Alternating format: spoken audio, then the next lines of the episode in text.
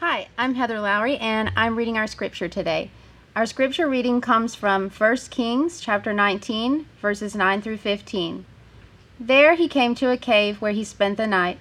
But the Lord said to him, What are you doing here, Elijah? Elijah replied, I have zealously served the Lord God Almighty, but the people of Israel have broken their covenant with you, torn down your altars, and killed every one of your prophets. I am the only one left, and now they're trying to kill me too. Go out and stand before me on the mountain, the Lord told him. And as Elijah stood there, the Lord passed by, and a mighty windstorm hit the mountain. It was such a terrible blast that the rocks were torn loose, but the Lord was not in the wind.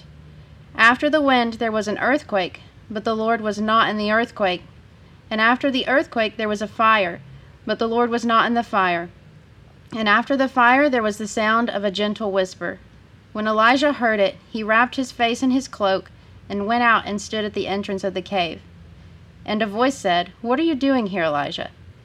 He replied again, I have zealously served the Lord God Almighty, but the people of Israel have broken their covenant with you, torn down your altars, and killed every one of your prophets. I am the only one left, and now they're trying to kill me too. Then the Lord told him, Go back the same way you came, and travel to the wilderness of Damascus. This is the word of the Lord. Thanks be to God.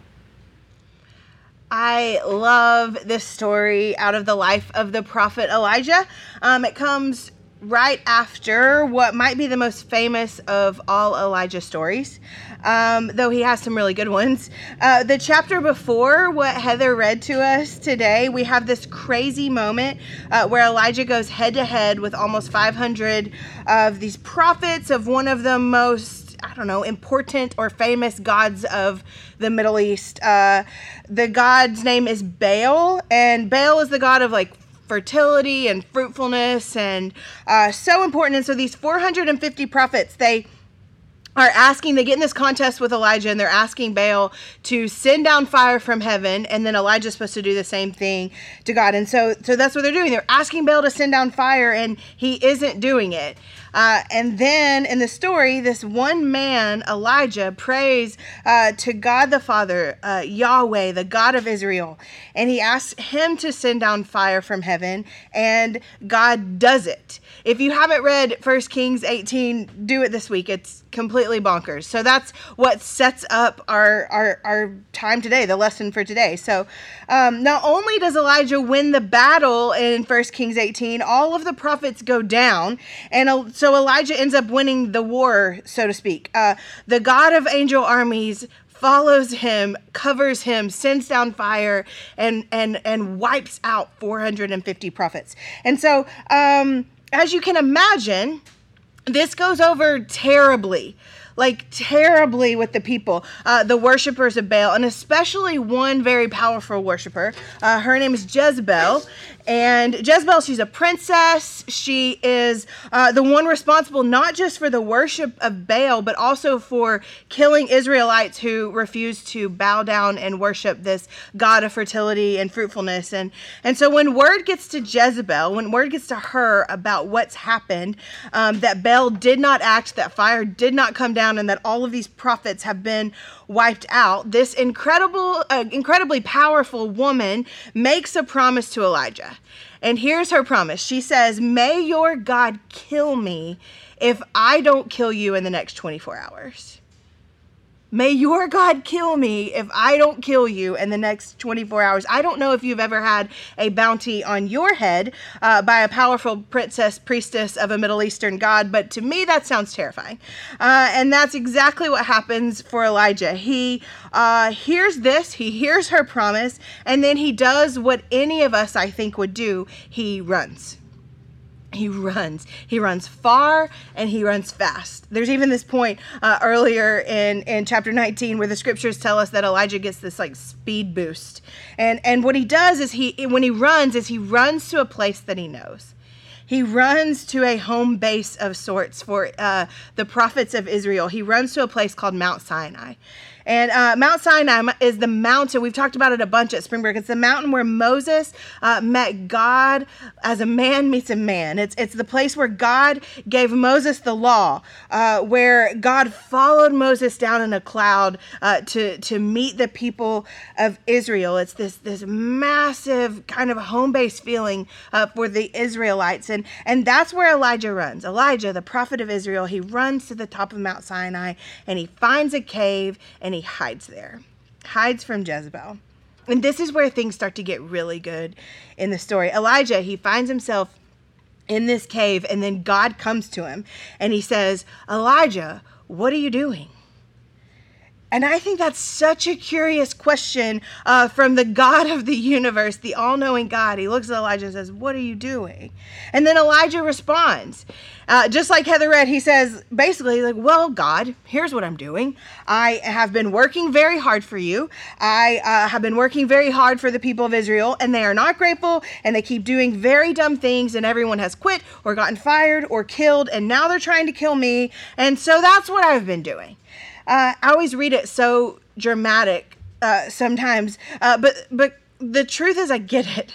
I get Elijah's frustration with the question. I remember when the boys were little and Daniel would come home sometimes and the house looked like a bomb had gone off in it. Uh, we're all wearing the same clothes we were wearing when he left the house in the morning. I think all of us are crying, me included. And it just, it, it's just awful. And Daniel would ask uh, the question that everyone asked in those moments and wish that they didn't. And, and he would say something like, uh, What'd you guys do all day? And my answer was like, uh, Well, Daniel, here's what we've done. I uh, fed your children. I kept your children alive. I washed your clothes. You know, it's like this sassy, dramatic, here's what I've done. Uh, and I feel like that's how I read Elijah's response. I, I, I think what's happening is that he is exhausted. He's exhausted. He's confused. He's worn out. He essentially says, I did what you told me to do, and it's gone not well. It's turned out terribly. I read something this week that said Elijah sought comfort in a cave darker and more hollow than what he was feeling on the inside. He sought comfort in a cave darker and more hollow than what he was feeling on the inside. Can you relate to that? Goodness, I can't. If you haven't quit something or been ready to give up on something in the last few weeks, your job or your kids or your marriage or your friendships or whatever in the last few months, if you haven't wanted to do that, uh, then please call me because the rest of us need uh, your to teach you to teach us your ways. Um, I get the cave. I get why he runs. I get why he hides, and I get why he's like, "What do you think I'm doing?" Uh, I read something this week that I never read before. It was a quote from Martin Luther King Jr. and um, and it was a prayer from January in 1956. Uh, so at this time, January 1956, for Dr. King, it's two months into the Montgomery bus boycott, and things are escalating very quickly. And the story goes that one night, close to midnight, he comes home so late. His wife's in bed, his child's in bed, and he gets a phone call. Uh, and, and, on the other line of the phone call is a death threat. And at this point, uh, Dr. King and Coretta, Scott King are, are getting up to 40 death threats a day. And so this is one of 40, probably, of the day. Um, but after this death threat, he says he sits down at a table and he prays this prayer, and, and I want to read it to you. He says, Lord, I'm down here trying to do what's right. I still think I'm right. I am here taking a stand for what I believe is right. But Lord, I must confess that I'm weak now and I'm faltering. I'm losing my courage and I'm afraid. I can't let people see me like this because if they see me weak and losing my courage, they will begin to get weak. The people are looking to me for leadership, and if I stand before them without strength and without courage, they too will falter. I am at the end of my powers. I have nothing left. I have come to the point where I can't face it alone. Uh, this prayer from Dr. King, it feels an awful lot like Elijah in the cave. And to be honest, and I hope this is encouraging, it's an awful lot like a lot of prayers from all kinds of people of God uh, since the very beginning of time. So if you found yourself quitting or dissatisfied or wanting to quit and dissatisfied, if you found yourself afraid or stagnant or exhausted or in a cave, you're not alone. People of God have found themselves uh, in caves, so to speak, forever. You're, you're not alone. And also, it's not the end of the story. You're not alone, and the cave is not uh, the end of the story. The cave is part of the story, not the end of the story. I want to jump back to Elijah. So, God responds to Elijah's declaration by asking him to come out of the cave. Elijah, Elijah, says, What do you think I've been doing? And God says, Come out of the cave, Elijah. And with it comes the promise that God will pass by him a promise to remind Elijah what he's fighting for and who he's fighting alongside that he that he is not alone that he hasn't been alone for a single second and then things get really wild there's a hurricane a strong wind there's an earthquake and then there's a fire. Elijah, he comes out of the cave to find God only to get pushed back in by powerful and terrifying things. Uh, terrifying things, but not unfamiliar things to him, terrifying and symbolic things. Wind, the same wind that blew the Red Sea apart, letting Israel walk free, the story of his heritage, a howling reminder to Elijah of the God who makes a way where there is no way an earthquake uh, shaking the stones beneath him, reminding him it's a picture uh, for Elijah of the rock on which he stands, of the God who keeps him. And I wonder if when the fire came, if Elijah said, Oh, oh, I wonder if his mind went back just a matter of days to the fire that fell from heaven and wiped out the prophets of Baal, a reminder of the power of the God who walked alongside him. Three wild and terrifying things in a row, and then silence. And that's where God arrives in the silence.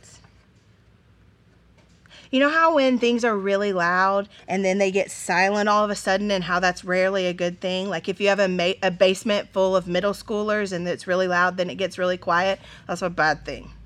Uh, or how in scary movies, like the scariest part of the movie isn't always uh, super loud. Most often, it's when things get really quiet. Science, silence after a great noise. It's eerie and a whole other level of terrifying uh, Dallas Willard, he says, silence is frightening because it strips us as nothing else does, throwing us upon the stark realities of our life.